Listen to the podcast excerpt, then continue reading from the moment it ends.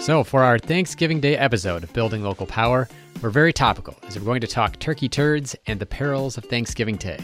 Actually, I should specify we're not talking about the threat to your waistline, but to your lungs when it comes to those perils. And I'll be joined by two different guests for the conversation. I'm your host, John Farrell, co director of the Institute for Local Self Reliance. And for our first segment, we're talking with ILSR co founder and senior fellow David Morris. David, welcome to the program. Thanks for having me. So we could call this thing Talking Turkey about clean energy, or we could say we're talking about turkey turds.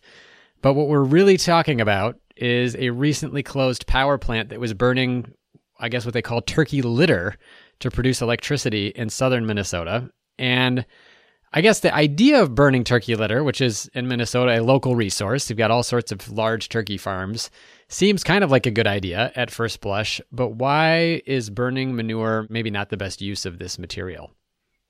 Well, let me back up for just two or three minutes so one gets an understanding of the context. First of all, turkeys are the largest uh, are the largest birds, largest uh, poultry uh, generator of manure in Minnesota. If you happen to be in Delaware or Maryland, uh, it would be chickens, but here it is turkeys. And secondly, uh, there was a huge confrontation, if you will, in 1991, 1992 around the utility companies asking permission, and they needed permission to store their radioactive waste generated by their nuclear plant on site. Uh, and coming out of that tumultuous legislative session was an agreement that they could do that for 10 years, but that they also then needed to meet renewable energy targets. And they were specified as a certain amount of wind energy and a certain amount of biomass energy.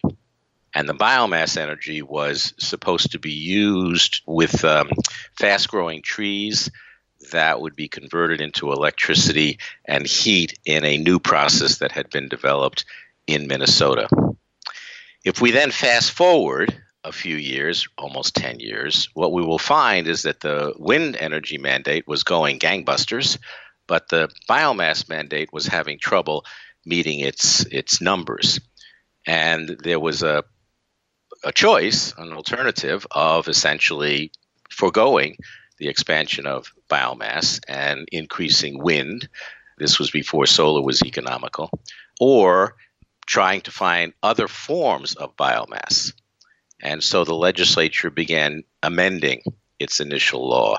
And one of them was that waste wood could be used, and another one was that uh, turkey manure could be used.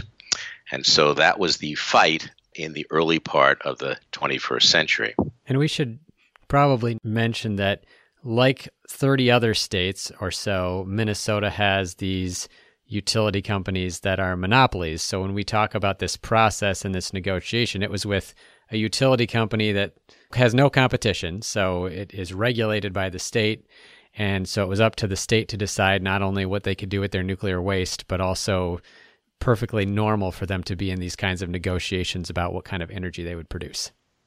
Yes, it was, although they didn't want to be in these negotiations. Uh, they were mandated to be in these negotiations. And in the in the debate, if I could call it that, uh, related to the turkey manure plant, which is the Fibrowatt or the subsidiary of a company called Fibrowatt, which was based in England, the subsidiary called Fibrominn, obviously from Minnesota. In the in the uh, debate around that, the institute for local self reliance was the sole opponent, if you will, to it uh, in the legislature and at the Public Utility Commission. And our argument was a very simple one, which was number one, turkey manure is not like pig manure or cow manure. It's easily transportable and it's high in nitrogen and therefore is high in demand. Even at that time, there was a good market for turkey manure. And our argument was that as organics, uh, came in and became more and more popular, that that market would be continually expanding. So if you burned it, you end up essentially getting rid of almost all of the nitrogen, and you end up with kind of a soil amendment, which is much less valuable. So the number one issue that we had was, you know, why would you want to get rid of a, a perfectly excellent uh, renewable resource for something which was an, an inferior value resource. And the second was that it was expensive. Uh, and the utility company was forced to divulge the price that it was going to pay by the Institute essentially demanding that the Public Utility Commission order it to do so. And it turned out that it was between two and three times more expensive at that time than wind energy. So our argument was look, it's a renewable energy mandate. It doesn't have to be a anything that can qualify as renewable and its biomass can be turned into electricity. So we argued, well, why don't you just expand the, the numerical quotas for wind? So that was our two arguments uh, 15 years ago, if you will, and they were overruled by the legislature and overruled by the Public Utility Commission. Now, I also want to point out, because I think it's helpful in terms of this overall perspective on renewable energy, that turkey litter being used as a fertilizer actually helps to reduce the use of other commercially available fertilizers, which are almost all universally produced with fossil fuels by cracking natural gas or other processes. And so not only are we burning up material that then left it fairly not useful as a fertilizer or soil amendment, but that in its original state, it could have helped offset fossil fuel use more than by burning it. Yes, indeed. I mean, an excellent point. And so, what we were doing was, uh, or what the what the state legislature and and uh, and most of the environmental community was was uh, was arguing is that we should take, we being the state of Minnesota and Minnesotans, should take more than half, more than half of the turkey litter generated in the state, uh, and we should burn that and to replace the nitrogen that was then lost, we would have to burn a significant amount of natural gas and use a significant amount of natural gas. And we were replacing it with a uh, with a resource, with a, a product, if you will, that was two to three times more expensive than other renewable uh, energy resources. And the numbers were really, you know, quite stark, if you will. We were we were burning up millions of dollars in nitrogen uh, value in terms of fertilizer, uh, and we were subsidizing. We guessed it was between 100 and 200 million dollars would be the subsidy. That is the price they were paying over the price they could have paid for renewable electricity over the 22-year contract. Maybe it's no surprise then that this turkey turd burning power plant was decommissioned earlier this year, almost a decade before the power purchase contract was to expire, and largely because cleaner renewable energy resources like in wind and solar have become well, we're already as you mentioned but have become far cheaper. I mean i think it's it's a useful point that it got to be so expensive that Xcel bought out the Fibrominn they bought out the contract and they paid off the the individuals uh, who would lose their jobs and paid off the town uh, for the loss uh, taxes uh, and they paid Fibrominn to buy off their contract. So the overall cost of it was something like oh 150 million dollars or so in, if you will, plant years prematurely. And Xcel said to the Public Utility Commission, the prices of renewable energy are so low that they will actually save far more than that. So even with the hit of 150 million dollars, they said that they were going to save over 300 million dollars because renewable electricity was so much cheaper. I had this question written down, but I think you've kind of already answered it about the economics of the plant. Never really made sense at all, neither in terms of the fuel that it was using, nor in terms of the price that customers were paying. So maybe we should talk a little bit about if the state could go back and a decade or really almost two decades to when this decision was originally made maybe what advice would you have offered them you know I, am sure at the time it seemed like well we should try lots of different things we should experiment but obviously this wasn't something that would scale up very well anyway to become cheaper. Like there, there was no process innovation, and it was using something that was a very valuable resource. Well, the thing about it is that without patting ourselves on the back and breaking my arm here, uh, we did offer all of this criticism to them at the time and offered alternatives. The state of Maryland, for example, was involved in a much more urgent issue because they were producing so much poultry manure that it was causing it was causing pollution in the in the Chesapeake uh, Bay. They were overloading the soil with phosphorus, and they had to do something about it. So there, it was an emergency. They had a, millions and millions of birds within a very small small area. But what they did is they looked at a lot of possible alternatives.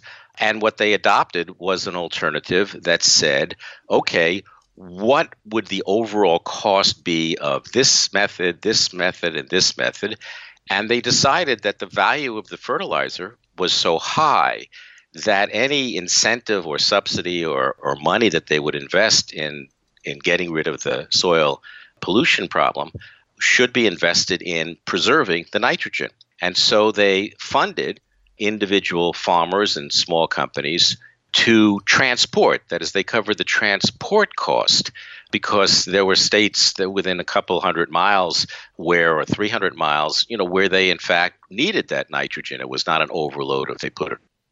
And they also provided money to a plant. It was Perdue, you know, a huge, huge uh, poultry uh, producer and contractor. And they uh, used money and their own money to create a pelletized plant. And so what they did is pelletize the turkey manure so it was much easier, much cheaper to transport. That was still going until maybe six months ago. And what they found was that it was perfectly perfectly good and perfectly profitable for them to do that, but it was more profitable if they composted it. So they have converted the pelletizer plant into a compost facility which is which saves them a lot of energy and captures more of the fertilizer value. So the state of Maryland did this, and they did this before the issue was joined in Minnesota. Now they had a crisis, and they confronted it in one would hope would be the way that that any public body should. We didn't have that is Minnesota didn't have a crisis. It had a bunch of lobbyists from Britain uh, that was trying to peddle a new technology and slipping in through an amendment to the existing biomass mandate. I guess one of the things I think would be great to touch on here, David, is that ILSR, as you mentioned, we were involved in this discussion in Minnesota. Um, I think it would be great to share a little bit about some of the history here in terms of this project that we had for many years called the carbohydrate economy. I remember this actually, I've now been here for 13 years, so we've got uh, two people on this conversation who have been around for a while at the Institute. But one of the things that we have often talked about in our work in renewable energy, and especially when it comes to biomass, is thinking about what's the highest value of the material. So Maryland here provides this great example, right? There's this sort of range from burning it to pelletizing it to use as fertilizer, now to composting it, and again being able to continue these other uses. Could you just talk a little bit more broadly about what that might mean for other things that we're now talking about. So, for example, we have electric vehicles coming in and other technologies now for homes to heat using renewable electricity. So, we're not going to have as much need for fossil fuels. And some of what I've heard already is that the peddlers of gas and oil are looking for ways to say our stuff is still valuable Chemicals are one things that we make using a lot of fossil fuels, plastic bags, things like that.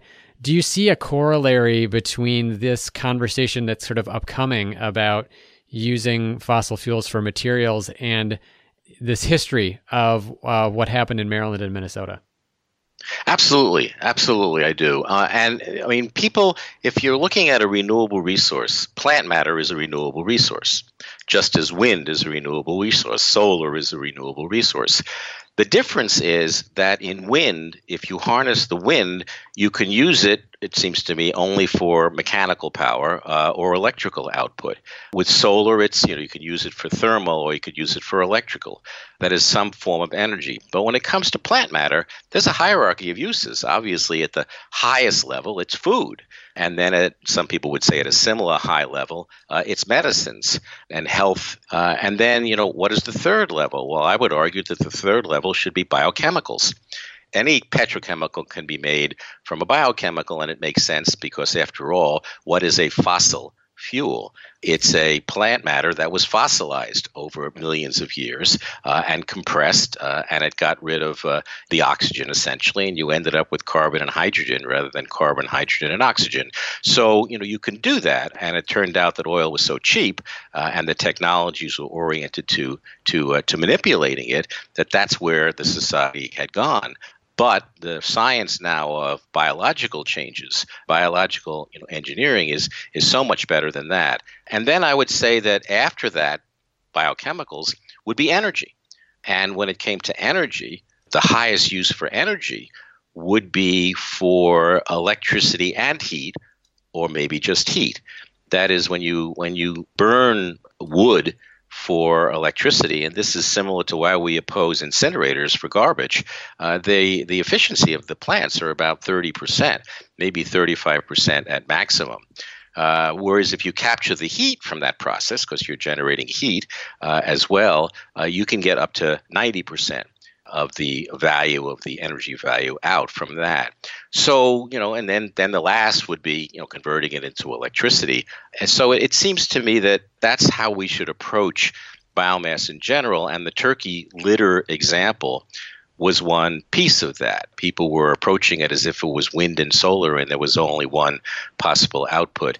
And in the 1990s, early and and, and late 1990s, we had a great deal of research and reports on what petrochemicals could be replaced by by biochemicals and what would be the feed sources for those biochemicals.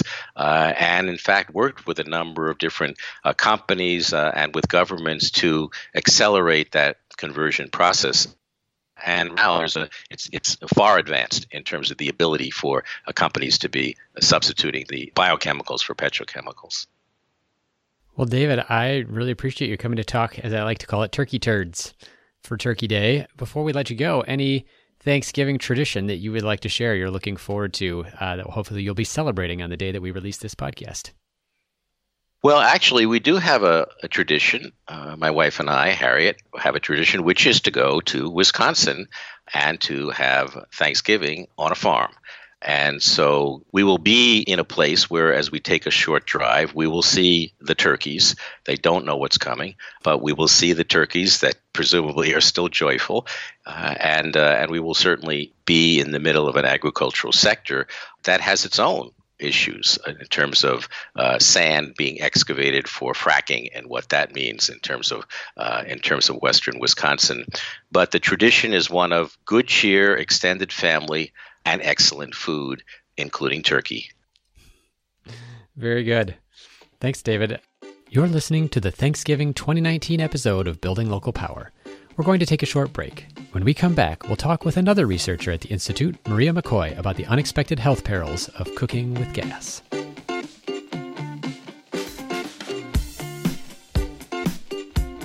Hey, do you think you'd be a great guest on Building Local Power? Are you dying to tell Chris Mitchell what he could do better? Wanted to share some love? Email us at podcast at ilsr.org. You can also send your love with a small donation. If you listen to other podcasts, you might hear about a mattress company or a meal delivery service. But the Institute for Local Self Reliance is a national organization that supports local economies, so we don't have national advertising. Instead, please consider making a donation to ILSR. You can give your thanks to ILSR and the staff that produced this podcast at ilsr.org/donate. We also value reviews on Stitcher, Apple Podcasts, or wherever you get your podcasts because it helps other listeners find this podcast. Thank you so much. Now let's jump over to our conversation with ILSR's Maria McCoy about the perils of cooking with gas. We've talked about turkey turds, and now with me is Maria McCoy, Research Associate on the Energy Program, to talk about our second Thanksgiving Day related energy issue the peril in your kitchen from cooking your Thanksgiving meal. What is it, other than our expanding waistlines, Maria, that we have to worry about from our Thanksgiving Day feast? So, as you might have heard on past local energy rules and building local power podcasts, there's been a movement to ban gas hookups in residential buildings because gas stoves are actually releasing a lot of pollutants into your home. A lot of people are either listening this to avoid their family or they're listening to this a few days after Thanksgiving when they've gotten back to work. It's a work related thing. You can count that time. And they are probably interested in gas from a climate perspective in terms of gas being something we burn in power plants uh, that we use for home heating. They probably haven't thought a lot about the fact that we cook with it. So, can we first of all just be a little more specific? So, gas releases a bunch of pollutants into the home when you cook with it. Obviously, if you have a vent system for your stove or oven, this is not as big of a deal, or if you're cooking with your window open, for example. But if you're not, can you just give some context about like how bad is it really? I mean, gas looks really clean. They talk about it clean burning natural gas. I see all the advertisements. Can you give us a sense, Maria, for how bad it is to have cooked a meal with gas on your stove or in your oven? First of all, yeah, anytime you're burning something, it's really not going to be clean. There's a lot of things in that gas coming into your home that essentially, if you don't have the right ventilation, the toxins could actually be reaching levels that would be illegal outdoors. So there's a lot of bad stuff. What are some of the impacts of this poor indoor air quality? Like what, you know, I think a lot of people have trouble kind of making this connection. We can talk to them about like uncombusted gas, for example. So like there's methane, or you know when we have combustion, people have heard about carbon monoxide being a potential threat if your furnace stops operating effectively. But what's the actual impact on people in the home, people who are in the kitchen doing the cooking? What are some of the potential impacts if you're having this kind of pollution in your home? Yeah, there is always the risk anytime there is gas infrastructure of leaks and things like that of that raw gas going into your home. But beyond that, there's actually studies that show a higher rate of asthma in homes that have gas stoves. And that don't have that proper ventilation. I also saw Sean Armstrong, who was on the podcast that we did earlier this year, talking to us about the impact of cooking with gas, shared not only the information about outdoor air quality and indoor air quality, like how much worse it was. He also talked about supper smog, which I thought was a very clever term for helping people to conceptualize this. And he also shared a graphic that we have in the post about nitrous oxides, which are one of the pollutants that's created. It's one of the components of smog outside. So when they talk about like Los Angeles and smog from cars, this is one of the pollutants they're talking about. And you know, his chart shows that it's as much as 30 times higher if you cook an entire meal on a gas appliance than the outdoor air quality standards for nitrous oxide. So it's really big. So, what do we do about this? I, I think we should talk, probably talk about two different things. So, you introduced this in terms of this podcast interview, which is about what communities are trying to do. So, the city of Berkeley was saying for new multifamily homes, we're not going to allow gas hookups. So we're not going to allow them to connect to the gas network. So literally everything in the house has to operate on some different fuel, which is generally going to be electricity. What are people doing individually though? So if you're not allowed to use gas, what are you going to do to heat your home or what are you going to do to cook with? And how might that compare? So there's many different technologies already available to switch out gas. There are obviously like electric cooktops and space heaters and things, but we've also been looking at heat pumps, which can work now in cold weather as well to replace a furnace. Or there's also the option of an induction stove top, which are actually much more efficient than either gas or electric stoves. And you can really control the results of your food too, which is what people probably care about. I'm fascinated by induction. I cook a lot in my house. I currently have an electric range, which was different when I moved from the one that I had used before. And I found this stuff about induction really interesting. I mean, first of all, I don't totally understand how it works. And I think I'm just going to let myself not understand. A typical electric stove is basically using electric resistance to heat something. So the same thing, like you said, a space heater or an electric range, they all work the same way, which is basically generating heat through a metal coil through the electricity, and it's not terribly efficient. That's one reason why we heat homes generally with gas burning furnaces, for example, instead of using electricity right now. You mentioned heat pumps, which is basically like a reverse air conditioner, is the way I like to describe that to people, that uses a compressor and the differential in air temperature to heat a home. But I think induction is really interesting because you mentioned people do care about how this works when they cook. Like I said, I can't totally explain the technology, but the basic idea is that the induction the heat goes directly to the pan. If you turn on an induction burner and you stick your hand on it, it will be cool to the touch. But if you have a conductive pan, so it's made out of steel or iron or something, that's what heats up. Uh, if you have a wireless charger for your cell phone, that's kind of the same principle in a way. So it's a lot more controllable. So, like if I turn off my electric burner on my current stove, and a burner is probably not the right term for it, of course, but if I turn off that electric coil right now, it's still hot and remains hot for a while afterwards. That's also why when people are cooking, for example, it's hard to adjust the temperature because that residual heat stays there for a while. But with induction, you're saying if I want to just turn off the heat, it's off immediately. Yeah, pretty much. And obviously, the pan or whatever you're using will still be hot, but the actual surface of the induction burner or stove itself will not be. And I've also heard that it's actually a lot faster than a typical electric range or even a gas stove than for some simple tasks like boiling water. Yeah. That is one of the cool features of induction ranges. Uh, they're actually very popular in Europe and have been for some time. So the fact that we don't have them in the United States is just an example of kind of innovative technology maybe not crossing over here into the market where it's very much dominated by typical electric resistance cookware and whatnot. You know, we've talked a little bit about the individual impact. So if you've just cooked a Thanksgiving meal and you've done it on a gas appliance and you don't have a vent over your stove or you don't have your windows open, you're probably breathing air that is far in excess of outdoor air quality standards right now. You know some of the things that you can do. There are different appliances you could buy. You can cook with the windows open. It's hard to do at this time of year in a lot of parts of the country. It's pretty cold out. But what our communities are doing about this? So let's go back and talk a little bit about what Berkeley decided to do that kind of is really catalyzing this whole conversation why did they take this approach, for example, instead of just saying nobody can use gas at all anymore? And what are they hoping is going to happen as time goes on? Do you think that they're going to expand on this policy to incorporate existing homes? Do you see other communities interested in the same policy?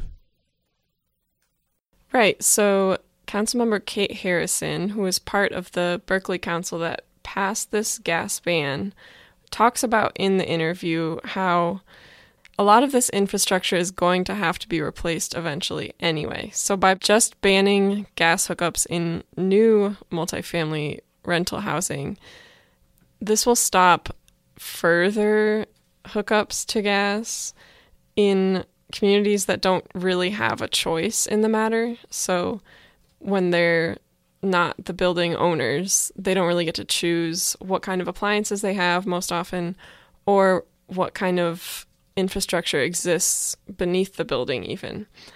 So that's part of it.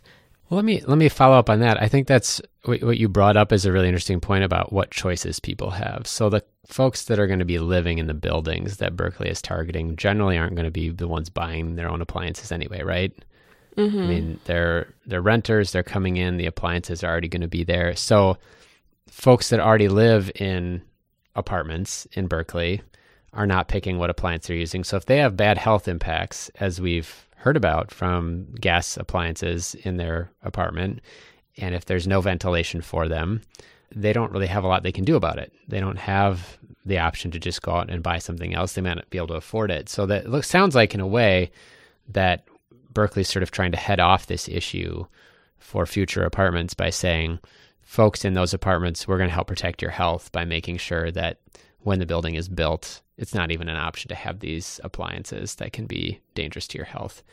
Sean also talked about, as I recall in the interview, some other benefits that come from building buildings without gas. Could you talk a little bit about those? Yeah, he did. So it actually costs less to avoid using gas infrastructure and just go all electric. And this is one thing that Sean, is a affordable housing developer, was able to bring to that interview. Requiring that these new multifamily homes can't use gas will help save costs in the actual construction of these homes. And I think as many people already know, there's a lot of issues with housing in California. And so, by saving money constructing these homes, that should allow developers to, to create additional units for more people to have a place to live. And they should hopefully be more affordable as well. Mm-hmm. There's an interesting parallel to this happening in the Northeast where uh, there's a fight right now between a gas company, National Grid, and the state of New York about their gas network. They want a big new gas pipeline built, and the state does not want them to build it, concerned kind of about the long term cost effectiveness of the thing. And so the gas company itself, in this case, said, We're not going to hook anybody up for gas. And in fact, even people who had already were already in the process of building a building were prevented from doing the gas hookup that they had been promised, which is, of course, an issue for them in the sense that they'd already designed the building with the internal, the guts, if you will, to allow for the use of gas in the building. I'm wondering if what Berkeley has done is likely to trigger communities in New York or in other places around the country to look at this from the same perspective in terms of both housing affordability and health. And if you think that there are going to be other places that are going to do something similar. So, another part of the Berkeley gas ban we hadn't talked about yet is the risk to the infrastructure of earthquakes. And so, that is a problem unique to the Southwest. But those other issues of health and affordability are pretty universal. And so, I think in the interview, Kate mentions that a community in Massachusetts has already reached out to her looking to replicate this type of ban. For other communities who are looking to give these health benefits and these cost savings to residents, another option besides an all out ban is providing the type of funding opportunities for people to do this themselves. So the Berkeley ban does prevent gas hookups in new buildings, but as far as people who already have these gas stoves and are concerned about both their energy use and the health effects, if they're given the right tools, things like on bill financing, they could make these improvements and cities can incentivize that. So it seems like a, a number of things cities could do would be you know, work with local appliance dealers to even make sure that these things are available, right? So I've seen, I think the only place I recall seeing an induction cooktop when I've been around recently is at IKEA. And there's not a whole lot of those. So there's other places that they could be, but figuring out ways that people could pay for these things maybe on their utility bill, for example, or on their property tax bill or something like that. Or using rebates uh, has been another way to do this. In fact, just a quick sidelight one of the more interesting rebate models that we've heard about is this uh, woman, Marti Frank, who does program evaluation on energy efficiency out in California, has come up with what she calls the shift model, which is, you know, right now, most programs for energy efficiency will say, hey, you buy this energy efficient refrigerator and you get 150 bucks back after you submit your UPC code and your receipts and whatever, and it'll be two months. And what she's looked at is how do you provide that money to people upfront at the time that they're buying the appliance so they can make that decision. So it'd be interesting if you had the option, for example, to buy down the cost of an induction cooktop or an electric stove so to make sure that it's equivalent to a gas stove and give people that option. Cool. Well, I hope everybody who's listening to this had a good turkey day. We're speaking to you a week ahead of time in our preparations, but before we wrap up, maybe we'll just do a quick question for Maria and I to answer about favorite Thanksgiving food or Thanksgiving tradition. So, uh, I'm going to go first to give her time to think about this because I just had this question on a call I was on. But uh, pumpkin bread is definitely mine. Although I heard lots of good stories about football games, pickup football games being played after. So I'm jealous of people who have that as a Thanksgiving tradition of going outside and trying to enjoy that a little bit. But uh, I'll be looking forward to making a lot of pumpkin bread in my electric oven. I think mine might have to be a uh, pumpkin cheesecake that my mom makes. It's very good. All right, we're all pumpkin all the time here at ILSR. So thanks for joining us for this special Thanksgiving Day episode. Hope you're enjoying the day, whether or not you celebrate it yourself, and keep your energy local. Thank you so much for tuning in to Building Local Power. This is John Farrell, co director of the Institute for Local Self Reliance. I was speaking with my colleagues David Morris and Maria McCoy about the perils of turkey poop and of gas fired appliances. You can find out more about the problems of turkey manure burning from testimony David Morris provided against a poop burning plant on our website. You can also find our Local Energy Rules podcast episode with Kate Harrison and Sean Armstrong about Berkeley's effort to address public health by banning gas connections for new properties. There will be links and a full transcript on the show page. While you're at our website, you can also find more than 60 past episodes of the Building Local Power podcast and show us some love with a contribution to help cover the costs of producing this podcast. You can also help us out by rating this podcast and sharing it with your friends on Apple Podcasts, Stitcher, or wherever you find your podcasts. Or just drop us a line at podcast at ilsr.org. This show is produced by Lisa Gonzalez and Hiba Murray. Our theme music is Funk Interlude by Dysfunctional. Please join us next time in Building Local Power.